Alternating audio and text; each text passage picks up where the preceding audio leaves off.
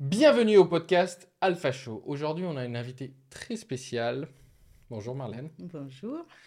Aujourd'hui, on accueille Marlène Mazouz, qui est enseignante et superviseur en analyse transactionnelle, certifiée TSTA, qui correspond en quelque sorte euh, au dernier niveau de certification Tout à fait. en analyse transactionnelle. On va vous Mhm. expliquer ce que c'est. Mhm. Euh, Marlène a créé son école EATIF, une école qui enseigne l'analyse transactionnelle en Ile-de-France, Mhm. il y a une dizaine d'années. Elle est également coach et superviseur de coach. Mhm. Et une troisième casquette, depuis 30 ans, euh, elle a créé son cabinet Médiation Formation Conseil, qui est un cabinet qui euh, aide les entreprises euh, sur les thématiques de risques psychosociaux, gestion du stress, management et efficacité personnelle.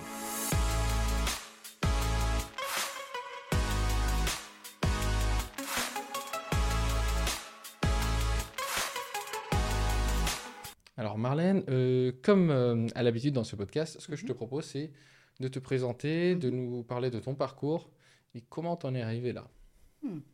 Alors, euh, j'ai commencé en fait dans le domaine de la formation il y a 40 ans. Une opportunité s'est présentée à moi et j'ai adoré ça. Donc, j'ai fait ce qu'il fallait, je me suis organisée pour rester dans la, la formation et l'enseignement des adultes.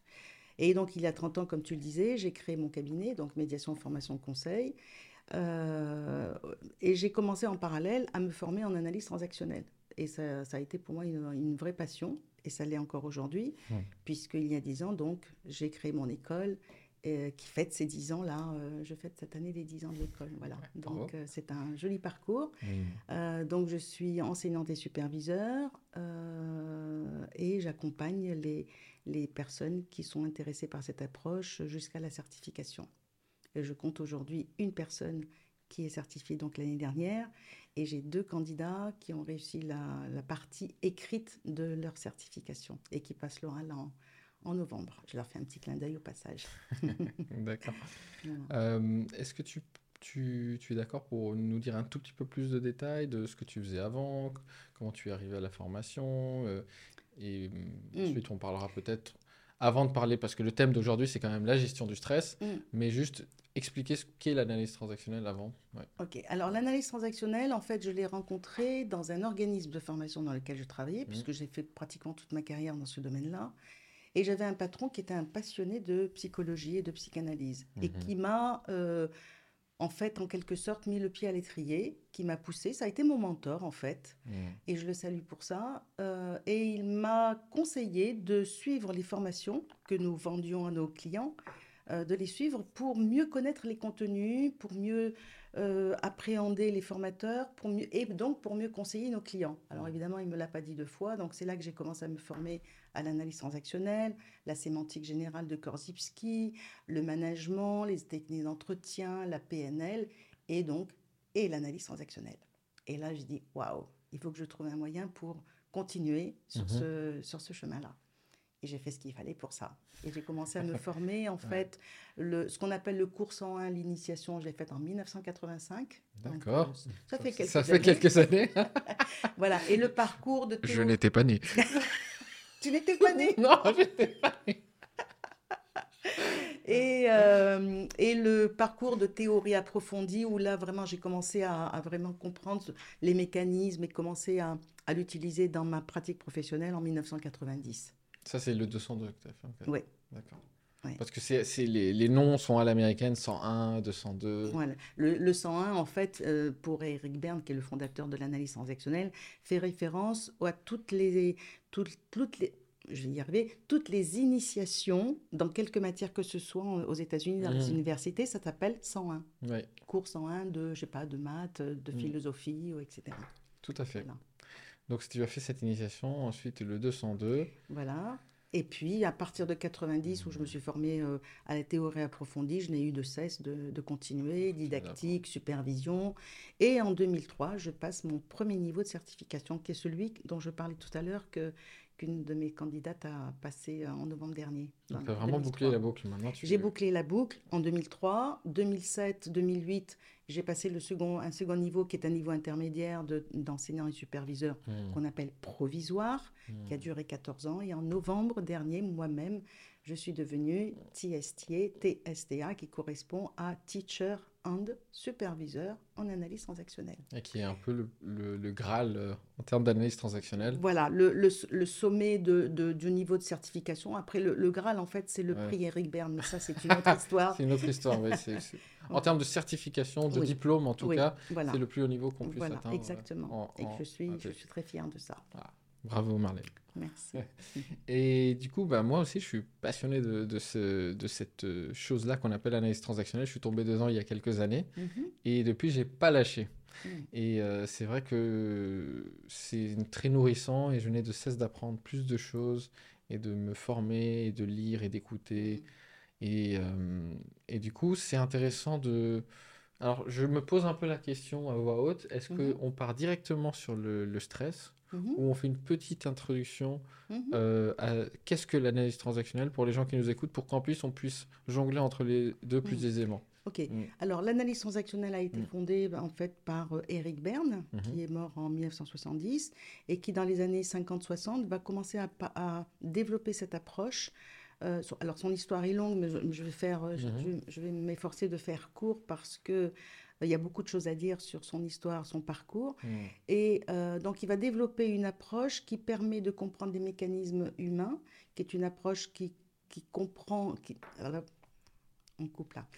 Euh, donc, Eric Berne a fondé donc l'analyse transactionnelle euh, dans les années entre 1960 et 1970, date à laquelle malheureusement hmm. il nous a quittés. Hmm. Et c'est une approche en fait qui est basée sur en fait trois, trois grands courants qui sont la psychanalyse freudienne, Berne était un passionné de psychanalyse. Mmh. Le behaviorisme, c'est-à-dire l'étude des comportements, et euh, l'approche systémique. L'approche systémique est, une, qui est un concept, enfin une approche qui, qui euh, permet de comprendre les mécanismes humains notamment. Et moi, à l'image d'une montre, quand j'explique ce qu'est l'approche systémique, j'explique qu'en fait une montre fonctionne tant que toutes les pièces fonctionnent bien, c'est-à-dire qu'elles sont interdépendantes et qu'elles me donnent l'heure. Si une pièce euh, se casse ou si la pile simplement est épuisée, eh bien, ça va toucher tout le système. C'est un peu le même schéma dans une organisation, dans un groupe de personnes qui travaillent ensemble. C'est que quand une personne dysfonctionne, ben, ça va, ça va euh, atteindre tout le, tout le groupe, toute l'équipe. Et donc, c'est ce, que nous, ce que nous faisons à travers l'AT, donc AT, analyse transactionnelle, mhm. pour, euh, pour expliquer ces mécanismes et, permettre aux personnes de grandir, de se développer et de guérir au sens analyse transactionnelle, c'est-à-dire sortir de son scénario, sortir de ses schémas répétitifs, sortir de, de tous les freins qui nous, qui nous encombrent et qui nous empêchent de nous réaliser, d'être nous-mêmes, et que Berne appelle l'autonomie. Waouh, je me dis qu'il y a beaucoup de, de, fils à tirer là. Oui. Ça, c'est pour intéresser nos, nos auditeurs. Effectivement, atteindre l'autonomie. Ouais. Euh, est-ce que tu, tu, peux nous dire en deux mots avant de passer euh, à la gestion du stress, mm-hmm. qu'est-ce qui identifie euh, cette, cette théorie de psychologie, mm-hmm. qui est l'analyse transactionnelle qu'on va appeler AT pendant ce podcast, pour faire simple. Mhm. Euh, des autres courants comme la psychanalyse, euh, euh, la, la thérapie cognitivo-comportementale. je ne vais pas aller sur ce terrain. Non, je, veux pas. je ne maîtrise pas. Ou juste dire quelles sont les, les, alors on va dire quelles sont les propriétés, les singularités de l'analyse transactionnelle par rapport à d'autres courants de psychologie. Là, ça demande un peu de réflexion. Euh, repose ta question. Ou alors, est-ce que tu peux, je vais la poser différemment, mm. nous donner deux, trois concepts clés mm-hmm. qui, qui, nous permettent de, de, faire Ah, tiens, je connais ça, par exemple, le triangle dramatique, le PAE, etc. D'accord. Est-ce que tu peux nous donner quelques concepts clés mm-hmm. euh, de l'analyse transactionnelle? Mm. Alors, tout le monde, enfin tout le monde, beaucoup de gens connaissent le triangle dramatique mm-hmm. sans forcément l'associer à l'analyse transactionnelle. D'accord. Euh, c'est le triangle dramatique de Stéphane Karpman qui nous explique comment les personnes entrent dans des jeux psychologiques hmm. euh, et comment les, rôles euh, vont changer à l'intérieur de ce triangle. Hmm. Ça, c'est une première chose. récemment, je regardais le film Je retourne chez ma mère hmm. et dans une scène, on voit un couple qui, se, qui, qui, qui discute et un des acteurs dit à l'autre, en fait, là, tu viens de coller un timbre. Et quand l'autre l'autre acteur lui demande mais c'est quoi, il lui dit en fait ça c'est de la psychologie. C'est-à-dire qu'en fait la notion de coller un terme, c'est-à-dire accumuler de la rancune, semble être rentrée dans le vocabulaire courant. Hmm. Euh, la patate chaude. On parle de patate chaude, en fait c'est un concept que j'associe moi à Fanita English, qui est une analyse transactionnelle qui nous a quittés y a- il y a peu de temps. Donc il y a, il y a un certain nombre de concepts qui sont utilisés, qui sont, qui sont rentrés dans le vocabulaire, dans le langage courant, Mhm. sans que les personnes ne l'as- ne- De l'associer à l'analyse transactionnelle. Absolument. Ce qui est une bonne chose en réalité. Ça Ah oui, oui, moi j'aime Ça a pénétré l'inconscient Ouais. collectif, on Ouais, pourrait dire. ouais, Mm. ouais. Mhm, tout à fait. Et le, le concept de parent, adulte, enfant? Alors, le concept de, euh, de, de parents adultes enfants, c'est le, le concept sur lequel Berne va, va travailler pour, et, et en commençant d'ailleurs par l'intuition. Il va commencer à s'intéresser à l'intuition à l'époque où il était militaire, militaire euh, euh, p- psychiatre, Mhm. et euh, il s'intéresse à l'intuition et il va commencer à travailler dessus en posant justement aux candidats à la réforme, puisqu'on est, c'était la période de, de guerre, il va poser euh, deux questions aux, aux candidats à la réforme. Euh, il y avait toute une équipe, en fait, ils- c'était toute une équipe de médecins qui travaillait euh, sur ces dossiers, et lui devait poser deux, trois questions pour identifier certains symptômes psychiatriques. Et donc, il avait ajouté à sa liste deux questions Mm. qui étaient êtes-vous nerveux? Et êtes-vous déjà allé voir un psychiatre? Mm.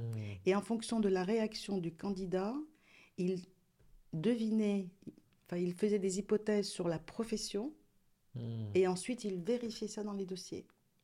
Et donc il explique ça à travers des articles qui ont été réunis dans un livre qui s'appelle État du moi et, intuition. Il explique tout le processus en fait de comment il a, il a développé cette notion d'intuition. Et cette notion d'intuition qu'on retrouve dans ce qu'on appelle l'état du moi enfant, dans le diagramme structural de second ordre. Donc là, j'invite nos, nos, nos, euh, auditeurs à aller euh, se renseigner plus avant, mais je ne vais pas trop rentrer dans les détails parce que là, du coup, ça va faire un cours. C'est pas, Je, c'est pas je, je, je me dis que ça méritera quelques épisodes Oui. dans le futur sur purement l'analyse transactionnelle. l'objet. Mm. Mais je voulais euh, quand même poser ce cadre Mhm. parce que, euh, corrige-moi si je me trompe, tu, beaucoup de choses que tu enseignes sur le, sur le stress, Mhm. tu fais quand même les ponts avec l'analyse transactionnelle. Tout à fait. D'accord. Alors, tout à fait. Quand je travaille dans des, auprès de, de salariés d'entreprise sur Mm. la gestion du stress, je m'appuie sur différents outils et notamment les drivers et messages contraignants, Ah, donc on, aura qui l'occasion est un d'en parler. concept Ouais. qui est intégré à l'analyse transactionnelle et, euh, et ça me permet, moi, ça me permet d'expliquer un certain nombre de choses que, qu'expliquent les, les, les participants, donc les Mhm. salariés, et eux, ça leur permet de comprendre comment ils fonctionnent et euh, comment le stress peut être généré chez eux à partir donc de leurs messages contraignants dominants. D'accord. Ça, je, je veux bien qu'on le développe euh, tout à Ouais, l'heure. D'accord. Donc, alors, allons-y maintenant. Ouais. Donc, euh, merci à tous ceux qui nous ont écoutés. Euh, c'est un exercice euh, difficile pour moi parce que euh, je cherche à être euh, abordable et en même temps, l'analyse transactionnelle demande parfois quand même qu'on qu'on se- qu'on rentre dedans et d'apprendre certains concepts. Donc, euh, c'est parti. On va commencer par définir c'est quoi le stress, Marlène? Hmm. Alors, le stress, en fait, à l'origine, n'est pas un mot qui est utilisé pour Hmm. décrire les, les processus, euh, les processus internes humains. Hmm. Le, me- le mot stress est un mot qui est utilisé euh, pour décrire, la- dans- pour un matériau, la pression qui est exercée et qui provoque un stress sur le matériau. Pour, genre, je vais ra- raconter une anecdote. Euh, il y a quelques années, j'animais une formation sur la gestion du temps auprès d'un groupe de salariés. Et une des participantes nous explique qu'elle est chercheur sur le stress. Et moi, intéressée par la... Je dis, ah, ça m'intéresse d'en parler avec vous. Ouais. Elle me dit, je suis pas sûre qu'on puisse en parler. Je lui demande pourquoi. Elle me dit, en fait, moi, je fais de la recherche sur le, sur le stress des matériaux. D'accord. En fait, là, nous sommes dans une, dans une pièce, nous sommes Mhm. au- un- dans un bâtiment, il y a au-dessus des tonnes, euh, des, des tonnes, en dessous, euh, nous, les gens qui sont au premier, au rez-de-chaussée, supportent des tonnes, et en fait, il y a des personnes, qui, des gens dont la spécialité, c'est de rechercher euh, la capacité d'un matériau à supporter la pression. Hmm, Supporter la pression, pour un humain, c'est quoi? Donc le mot stress vient de là.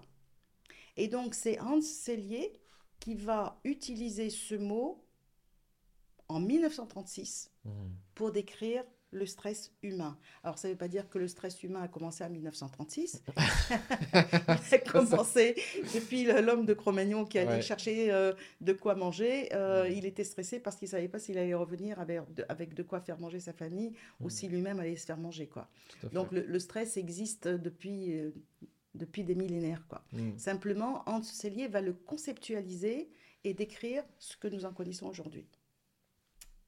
D'accord. Et du coup, euh, comment ça se manifeste aujourd'hui? Quels sont les facteurs de stress, notamment au travail? Mhm. Euh, mm. comment ça commence, cette histoire de stress? Alors, il y a d'abord euh, notre vécu personnel mm. que j'explique à travers les messages contraignants.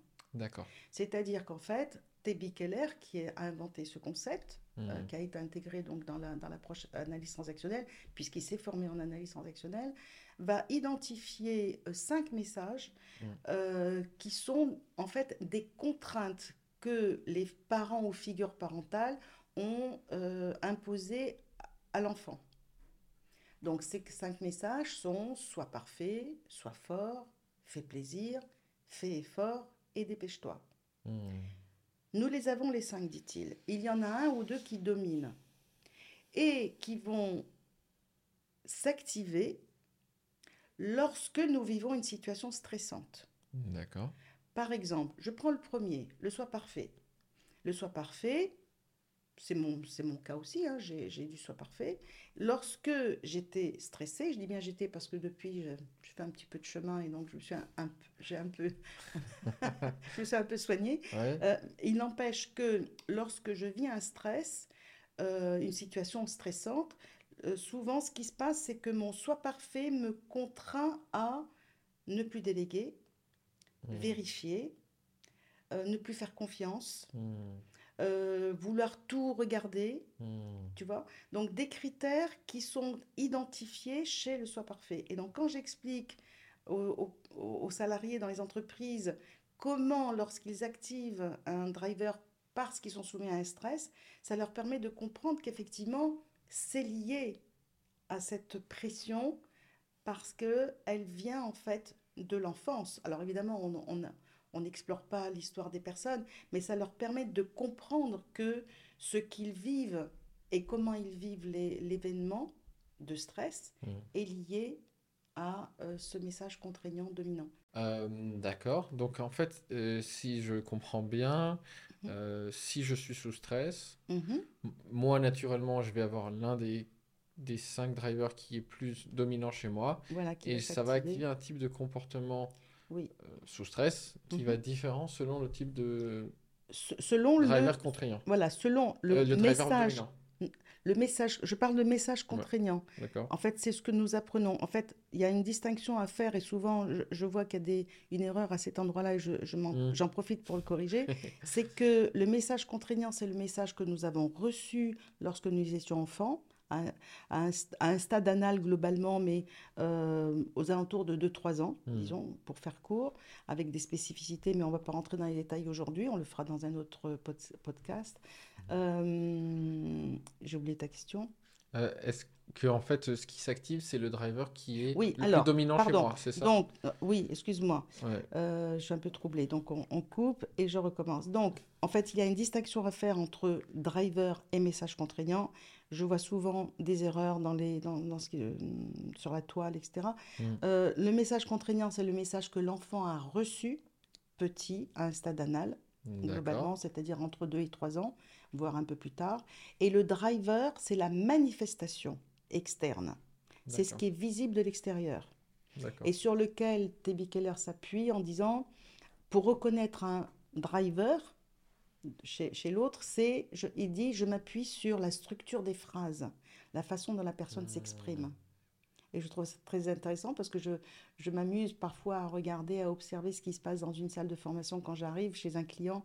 Je regarde comment les gens, se, les personnes se comportent et ça me donne déjà quelques des intuitions. Voilà. Et puis le, langage corporel aussi. Tout à fait, tout à fait. Il y a plein d'éléments qui entrent en ligne de compte et qui permettent de comprendre comment la personne euh, et quand elle est sous influence d'un message contraignant, comment elle se conduit mmh. et, euh, et, puis les conséquences que ça peut générer autour. Parce que parfois il arrive que les personnes autour ne comprennent pas ce qui se passe. Évidemment, elles ne sont pas renseignées sur l'histoire de la personne. Et parce que peut-être je n'ai pas le même driver que toi et que du coup, ton comportement sous Ouais. stress m'é- m'étonne alors que Absolument, je n'ai pas le même. absolument. Par, par exemple, si je prends le soi fort, comme Justement, son nom euh, on l'indique, peut- c'est voilà, Ouais, c'est ouais. quelqu'un qui est sur la réserve, qui, qui parle peu ou pas de ses émotions, etc., Mhm. avec un fait plaisir qui est dans, qui est plutôt, euh, qui est plutôt dans le, dans l'expansion, dans l'expression des émotions, dans le- voilà, le- parfois même du débordement. Et donc un soi fort et un fait plaisir, ça se marie pas bien, quoi. Ouais. Sauf si l'un et l'autre ont fait du chemin et, on, et que l'un et l'autre ont compris euh, le comportement de l'autre, quoi.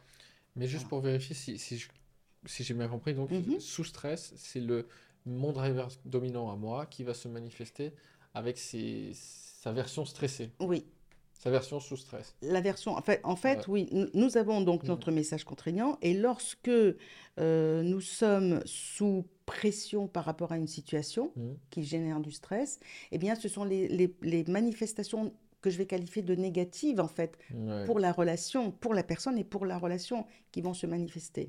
Et c'est ça que nous explorons.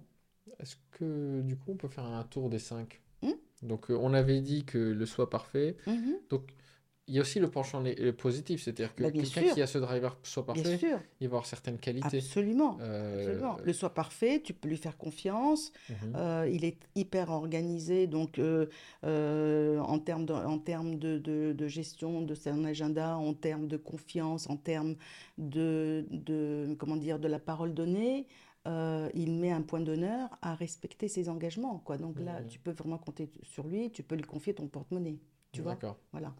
Euh, le soi fort, euh, c'est quelqu'un qui. Alors, pour Tebi Keller, ce serait celui qui. euh, comment dire? Le soi fort, pour Tebi Keller, c'est celui qui serait le, le meilleur chef d'entreprise. Alors, je dis meilleur entre Entre guillemets parce qu'il y a des très bons, peut- il y a des ouais. très bons chefs d'entreprise qui n'ont pas le soi fort et, et c'est très bien aussi. Mhm. Euh, parce que en cas de, de problème, Mhm. euh, si, s'il faut couper un bras à l'entreprise, c'est-à-dire s'il faut licencier une partie du personnel, il va le faire sans hésitation et sans état d'âme. Mhm. Ça, c'est un de ses points forts. Il est hyper fidèle, il, est, euh, il a très peu d'amis, très peu de relations, mais en même temps, c'est quelqu'un sur qui on peut compter, sur qui on peut s'appuyer. Il a une force et une, euh, et une capacité, une, endurance qui est quand même assez exceptionnelle. Une résilience. Oui, Mm. ouais, ouais, tout à fait. Le fait plaisir. C'est un euh, peu un guerrier le soi fort quelque part. pardon? C'est un peu le- le- l'archétype du guerrier quelque part, le soi Du- fort. On dire. Oui, oui, oui, oui, euh, qui va, il va au combat, il y va et il, se- il ne se plaint pas. euh, il, euh, voilà, il va jusqu'- jusqu'au bout et il termine ce qu'il Mm. commence, quoi. Et, tu, et on, on le verra après, en même temps, il y a des, sous trop de stress, Mm. ça peut générer un craquage. euh, Oui. Alors, qui, trop euh, de stress, mais sur plusieurs années, hein, parce qu'il a, il a une capacité de résistance qui est quand même assez longue. Donc ça, c'est son point fort. ok D'accord. Mais euh, il faut qu'il fasse attention parce qu'effectivement, euh, au bout, ça peut, ça peut être dramatique pour lui sur le plan de sa, au niveau de sa santé. Bah, on en reparlera après si tu veux bien, quand on aura Mhm. fait le tour d'abord des côtés positifs, puis Mhm. des côtés. euh, Enfin, euh, euh, je, je ne vais pas dire des côtés négatifs, mais des points faibles, des tu points, vois, des, des des- points sous stress, pardon. voilà, des, points Mm. faibles sous stress parce qu'en Mm. fait, euh, ils, ils présentent tous des aspects, euh, des aspects euh, intéressants euh, dans, dans le cadre de, de la gestion d'une d'une équipe, par exemple, tu vois. Ensuite, on, on a quoi? Le fait plaisir, Fait plaisir, donc. euh, voilà. Alors, le fait plaisir, il est euh, chaleureux, il est ouvert, euh, hmm. Il a mm, un poste d'accueil, par exemple, dans une entreprise, c'est vraiment la, la clé euh, et l'image de, de l'entreprise parce qu'ils ont le sens de l'accueil, ils ont le sens de la réception, ils ont le sens de l'aide, du soutien gratuit. Vraiment gratuit. Désintéressé. Désintéressé. Hmm. Ils doivent faire attention parce que lorsqu'ils sont sous stress, euh, ils peuvent devenir agressifs parce qu'ils ne comprennent pas. Comme ils aident beaucoup, ils font beaucoup pour les autres, quand ils ont besoin et qu'ils ne reçoivent pas en échange, ils ne reçoivent pas à la hauteur de ce qu'ils estiment devoir recevoir, là, ça, peut, ça, prend, ça prend une tournure un peu, un peu dommageable quoi, pour, pour eux et pour, pour la personne ou les personnes en face. Euh, voilà ce que je peux dire euh, de, de mémoire. euh, Ouais. de- de ce Euh, et, et je dépêche-toi? Alors, le dépêche-toi, je le vois très vite par le vocabulaire, Mhm. le rythme, le débit euh, de la personne, les personnes qui parlent vite, les personnes qui répondent avant que j'ai fini de poser ma question, ce sont des critères, euh, des personnes qui s'impatientent et qui, quand, quand quelqu'un d'autre parle, et parfois je fais exprès de parler lentement et je regarde les gens qui commencent à s'agiter, je dis ah ça y est et je leur explique, voilà, Ouais, je leur dis ça vous a agacé, et là oui oui bon. Non, voilà, il faut que ce soit un peu amusant aussi pour eux, voilà, de découvrir, euh, de Leur découvrir. propre diver. Ouais. D'accord. Mhm.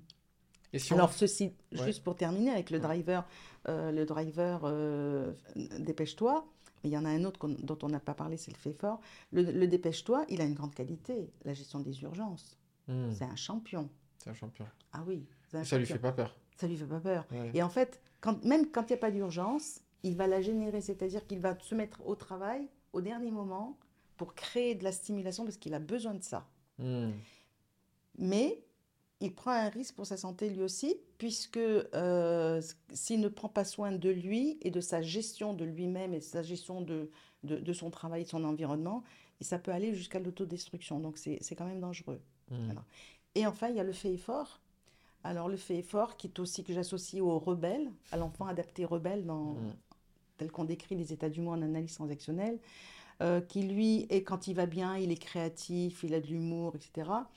Quand il ne va pas bien, euh, il aurait tendance à rejeter la faute sur la, la faute de ses erreurs, de ses Mhm. problèmes sur les autres. Ce n'est pas lui, c'est les autres, voilà. Et puis, c'est un- et puis c'est un râleur, quoi. Mais bon, il y a des bons, il y a des bons râleurs aussi. Alors, et, et si on les repasse, euh, sans vouloir que ce soit trop scolaire, mais je suis Mhm. vraiment curieux maintenant de, de voir, ok, et sous stress, alors qu'est-ce qui se passe? Si tu as des exemples, ce serait super. Si tu n'en as Mhm. pas, c'est pas grave. Euh, donc, si on revient au soi parfait, Oui. quand il est sous pression, comment ça se passe? Alors, quand il est sous pression, euh, il est autoritaire. Le soi parfait devient Ouais. autoritaire. Ouais. Il est, euh, Ça il, devient tyran un peu. ah, oh, il peut aller ouais, effectivement jusqu'à tyranniser parce Mm. qu'il n'a qu'un objectif, parce qu'il n'a qu'un objectif en tête, c'est la réussite du projet. Hmm. Voilà. Et, et en même temps, une fois qu'il a réussi ce projet, il ne sait pas se satisfaire de la réussite du projet. Hmm. Il est tout de suite dans si j'avais eu plus de temps, j'aurais fait, j'aurais fait mieux. D'accord. Donc il est tout le temps dans la, la réalisation d'un projet, c'est c'est bien, mais C'est pas assez, c'est C'est- jamais assez. c'est jamais assez. C'est Ouais. jamais assez bien. Hmm. C'est jamais assez bien. Voilà, Et donc, il devient la caricature de ça quand il est sous pression. exactement. Mm. Exactement. Voilà. Et le... ensuite, le soi fort. on- Alors, le, le soi fort, quand il est sous pression, bah, il s'enferme, il ne parle plus, il Mm. n'échange plus, il ne communique plus, Hmm. euh, il, euh, il, s'isole en fait. Comment on va le chercher à ce moment-là? Hum. C'est délicat. Hmm. Le soi fort, il vaut mieux le laisser tranquille. Euh, le laisser se calmer et euh, revenir le voir, mais sur des prétextes objectifs, c'est-à-dire des choses précises, Hmm. et pas pour lui dire ça va mieux, ça il Ah, ça- supporte pas. il- Ah non, Ça l'énerve. ah non. Parce Ça- que ça met ça, remet en pas question ça, son soi fort quelque part. ça, ça remet en question sa capacité à gérer, quoi. Donc, euh, un fait plaisir qui lui dirait Oh, ça va mieux. Ah non, ça- Là, ça va l'énerver. c'est pas la bonne porte. Et quelle serait la bonne porte alors? La bonne porte, c'est d'aller le voir pour lui poser une question, Hmm. pour lui demander un, pour lui demander un, un conseil. Là, il reprend, euh, voilà, il reprend les choses en main et là, il arrive à. Mais si, si, par exemple je sens qu'il y a un soi fort qui commence à, à- à tirer un peu sur la corde, qu'est-ce que je peux faire pour l'aider? le laisser tranquille. Mais du coup, lui diminuer un peu sa charge aussi, sans le Ah forcément. le- non, ah non, si tu lui diminues sa charge, tu, tu risques de le vexer parce qu'il est en capacité de tout gérer. Ah. Quand je dis tout gérer, même s'il en a jusque-là, tu vois. D'accord. Voilà. Non, non, ouais. D'accord, mais tu me disais tout à l'heure, avant qu'on qu'on commence cet entretien, et ça m'intéresse d'ouvrir un peu ce- ce- cette discussion-là, Mhm, que quand tu travailles dans les entreprises, mhm, n'hésite pas, si tu trouves que c'est OK pour Oui, toi, de, mhm. de livrer quelques anecdotes. mhm. Le soi fort, c'est lui qui peut aussi craquer avec des conséquences physiques pour sa santé. oui. Est-ce que tu peux m'en parler? Oui, alors je vais, je, je- là je me réfère à- au Mm. cas d'un patron que j'ai connu il y a de nombreuses années, qui avait une capacité de travail incroyable. Euh, il était à sa table de travail, à son bureau, pas chez lui, à son bureau, hein, à 6 heures du matin, et il Mm. pouvait faire des journées jusqu'à 21 heures. Hmm. Il rentrait chez lui avec quelques dossiers pour euh, regarder quelques dossiers après dîner. Mm. D'accord? D'accord. Et puis un jour, genre. ouais. voilà. Et puis un jour, il prend le train. Alors, je ne sais plus si c'est en montant dans le train ou en descendant. Il a- il aurait eu juste le temps, c'est ce qu'on m'a raconté après, il aurait eu juste le temps de dire à un autre voyageur, vous pouvez m'aider s'il vous plaît. Il s'est écroulé et il a passé quelques mois à l'hôpital avec une paralysie euh, Il a fait l'AVC. Ouais. Hmm. parce qu'il travaillait trop, parce qu'il s'alimentait mal et parce qu'il dormait peu. Et il ne faisait aucune activité sportive. Moi, j'ai déjeuné plusieurs fois avec lui à l'époque, puisque je, on travaillait ensemble. Euh, ses repas le midi, c'était steak frites. C'est intéressant pour ceux qui nous écoutent parce qu'on est Le quand steak même euh, frites. dans. Ouais. C'est- Je ne fais pas que ce podcast, je fais aussi Alpha Body. On passe notre temps à parler de nutrition, Eh de ouais. sommeil Et ouais. et, et de ça. D'activité, on- ah oui, d'activité. eh. Steak frites tous les jours. Alors, ça, ça variait pas. hein. Mm. Chaque fois que j'ai déjeuné, je déjeunais pas avec lui tous les jours, hein, mais chaque fois que j'ai déjeuné avec lui, c'était steak frites. Il avait un certain surpoids, ce monsieur? Pas tellement, non. Pas tellement. Peut-être un petit peu hum, très léger dans bon point, je dirais, mais non, il n'était pas gros, quoi. Je ne le qualifiais pas de gros à l'époque. Mais aujourd'hui, effectivement, je... en fait, il n'avait pas de muscles. Hmm. Il n'avait pas de muscles. Ça, c'est important. Ouais. En fait, oui. Ouais. C'est ce qu'on appelle un skinny fat euh, en Un anglais. skinny fat, ouais. C'est-à-dire quelqu'un qui est Mm. d'apparence plutôt maigre, Ouais. mais qui est gras. C'est-à-dire qu'il n'y a pas de muscles. Il n'y a pas de muscles, Mm. ouais. C'est pas bon. Mm. Et du coup, ce monsieur euh, faisait pas d'activité physique. Il faisait que bosser.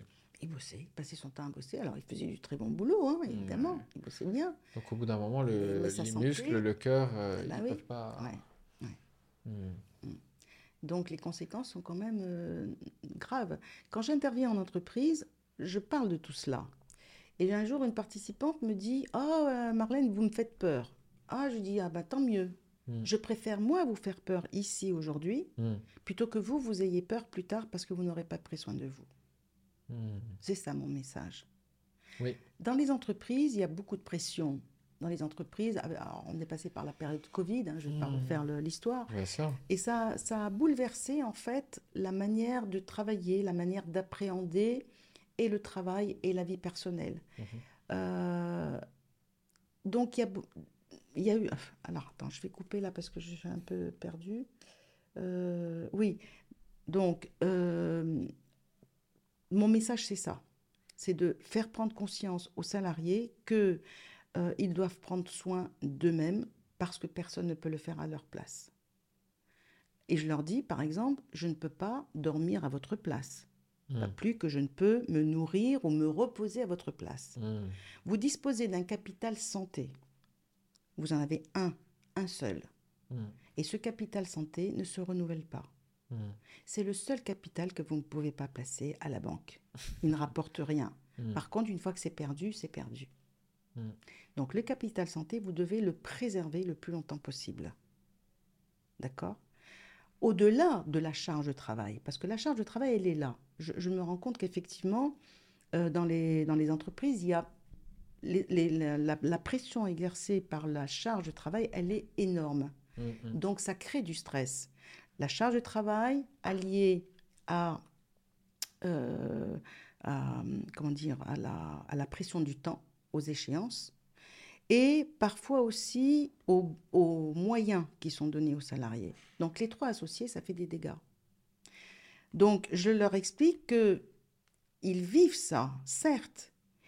Il s'agit, euh, en fait, la question c'est comment ils vivent ça. Et là, je vais m'appuyer sur ce que dit Hans Sellier. Mm. Ce qui est important, ce n'est pas ce qui nous arrive, mais la manière dont on le prend. Ce qui est important, c'est ce n'est pas ce qui nous arrive, mais la manière dont on le prend. Et j'explique que le jour où moi j'ai découvert cette phrase, le jour où j'ai fait ma propre formation sur la gestion du stress et que j'ai découvert ça, j'ai tout compris sur le stress. C'est-à-dire qu'en fait, je n'avais plus qu'à intégrer ensuite comment, le comment faire. Et comment alors on change sa, sa perception de comment on le Par la prend? prise de recul, Hmm. par le lâcher-prise. Et Effectivement, j'ai une charge de travail. Mhm. Mais est-ce qu'en stressant, je vais aller plus vite? Hmm. Non.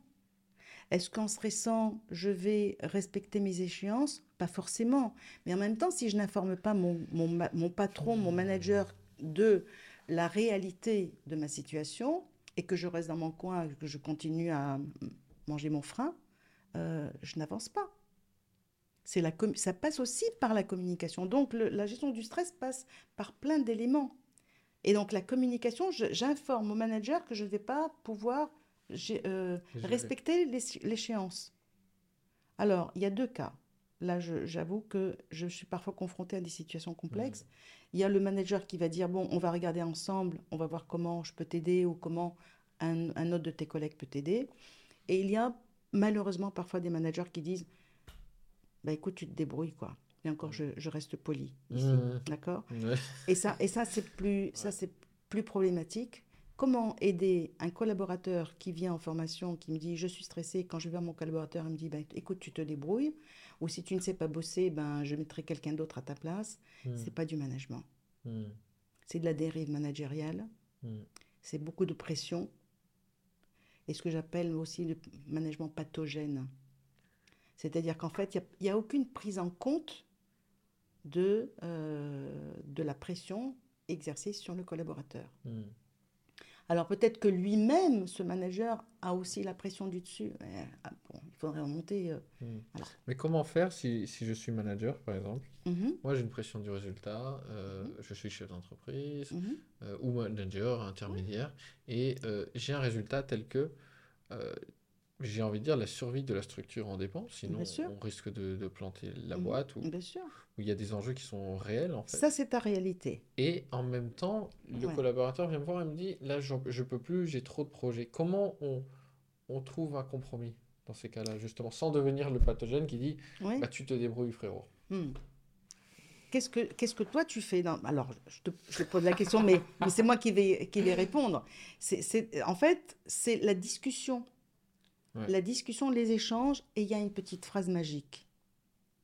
Quand un collaborateur dit je n'y arrive pas, j'ai trop de stress, j'ai trop de pression, et qu'il s'entend dire je comprends, je comprends. Rien que ça déjà, ça apporte un apaisement au collaborateur. Hmm. Ça ne veut pas dire que je vais lui, qu'on va trouver la solution, mais je, je comprends ce qu'il traverse. D'accord. C'est magique. Donc il y a une empathie. Ben oui, Hmm. ben oui, je comprends ce que tu traverses. On va regarder ensemble, on va voir si on trouve une solution. Peut-être euh, mettre, mettre un ordre de priorité par rapport à nos besoins, par rapport aux besoins de nos clients. Voyons comment on peut faire autrement. Et peut-être que lui-même trouvera une solution. Hmm. Moi, je vais poser des questions. Moi, en tant que manager, je pose des questions. Et peut-être que lui va me dire Ah, ben oui, tiens, et si je faisais comme ça? Bravo. Et c'est parfois suffisant. Tu vois? Ouais. Il n'y a, pas- y a pas forcément une solution à trouver à tout, parce que des fois, là, les échéances sont là et que nous devons répondre, vous devez répondre aux besoins du- des clients qui achètent nos produits, vos produits. Euh, et il y a comment je gère le collaborateur à ce moment-là. Et c'est et c'est parfois suffisant Hmm. pour, euh, pour créer euh, une, une relation de confiance, pour créer de l'empathie, pour créer euh, quelque chose qui permette au collaborateur de dire je- mon, mon manager sait que je vais faire de mon mieux. Hmm. Il sait que je vais faire mon possible. Ouais. Les cho- euh, finalement, les solutions sont, sont simples. Hmm. C'est comment je les intègre et comment je les délivre à mes collaborateurs. Comment je m'y prends Parce qu'il y a une différence entre, écoute, tu te débrouilles, hein, Mm. euh, et, euh, et je, Pour pas dire des autres choses. voilà, Ouais. et je te comprends. Hmm. Je comprends, on va regarder ensemble. Ok. Ça fait toute la différence. Ouais. Et au final, peut-être que le résultat sera le même. Et le résultat sera le même. Parce que le, le, le même, c'est-à-dire que le collaborateur va faire le, le, boulot que lui demandait. Hmm. Simplement parce qu'il a en face un manager qui l'écoute, qui le comprend et qui le soutient. Ouais. tu vois? Que dire des managers qui, qui se disent ouais mais si j'enlève la pression ils vont ils vont se relâcher ils vont pas en faire assez? Hmm. Ça c'est une crainte aussi des managers. Ça, ça s'appelle une croyance. Ouais, En analyse transactionnelle, on appelle ça une méconnaissance de la réalité et des capacités des collaborateurs. Ok, Et ça relève d'un manque de confiance vis-à-vis des collaborateurs. d'accord. Alors, j'invite le manager à aller euh, faire un tour du côté d'une formation ou d'un coaching. Non, mais il a peut-être besoin, effectivement, Ouais. de, de comprendre certains, certains phénomènes, tu vois. J'ai vécu, moi, avec un, un, un manager, une situation un peu similaire Mm. où je posais la question, je, je- je- je faisais des interviews, et un, un des managers, je lui pose la question, euh, quand, euh, quand vos, vos collaborateurs euh, font du bon boulot, qu'est-ce que vous leur dites? Il me dit, ben rien. Ah bon, pourquoi? Je dis, ben, c'est normal, ils font leur boulot, ils sont là pour ça. Très bien. On continue l'interview, je me dis, Hmm, je vais garder ça en tête. Et un peu plus loin, je lui, je lui pose des questions de son, de son propre manager vis-à-vis de lui. Et je lui dis, est-ce que votre, votre manager vous fait parfois des compliments? Ah ben non alors. Hmm. Je dis, quel lien vous faites entre ce que vous venez de dire là et ce que, ce que nous avons évoqué tout à l'heure de vous vis-à-vis de vos collaborateurs? Il me regarde, il éclate de rire.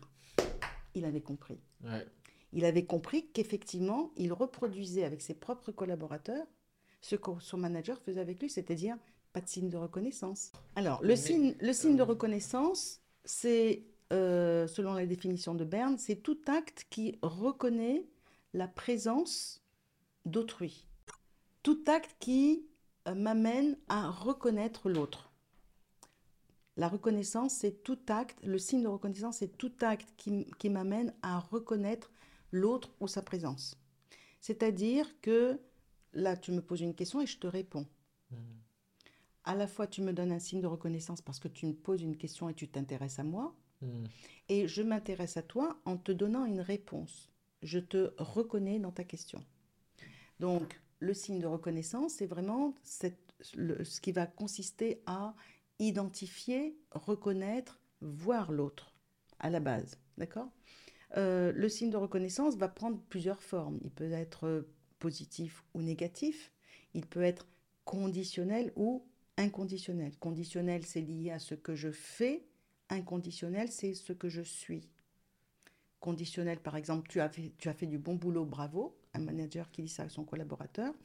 Con- inconditionnel, c'est euh, c'est un vrai plaisir de travailler avec toi. Donc la personne que tu es. D'accord? Il peut être négatif, tu n'as pas fait du bon boulot, ou euh, négatif conditionnel. hein. et inconditionnel, ça devient sors de mon bureau, je ne veux plus voir ta tronche.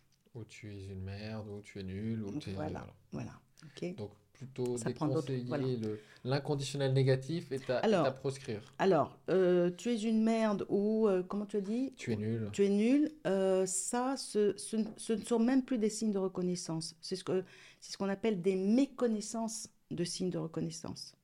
C'est un autre chapitre, je ne vais pas l'aborder là, mais euh, le, le signe de reconnaissance, il, il est, il est lié à la personne ou à ce qu'elle fait. Mais quand je, si je dis à quelqu'un tu es nul, c'est moi qui pense ça. Qui est nul dans l'absolu? Hmm. Ok? Tu vois Donc c'est, ça relève d'une méconnaissance de la réalité. Enfin bref, je, Je je veux bien faire un, un podcast euh. Il y a des Donc, podcasts à on faire sur. multiplie les podcasts au fur et à mesure de, Ah, de nos que, échanges. ouais,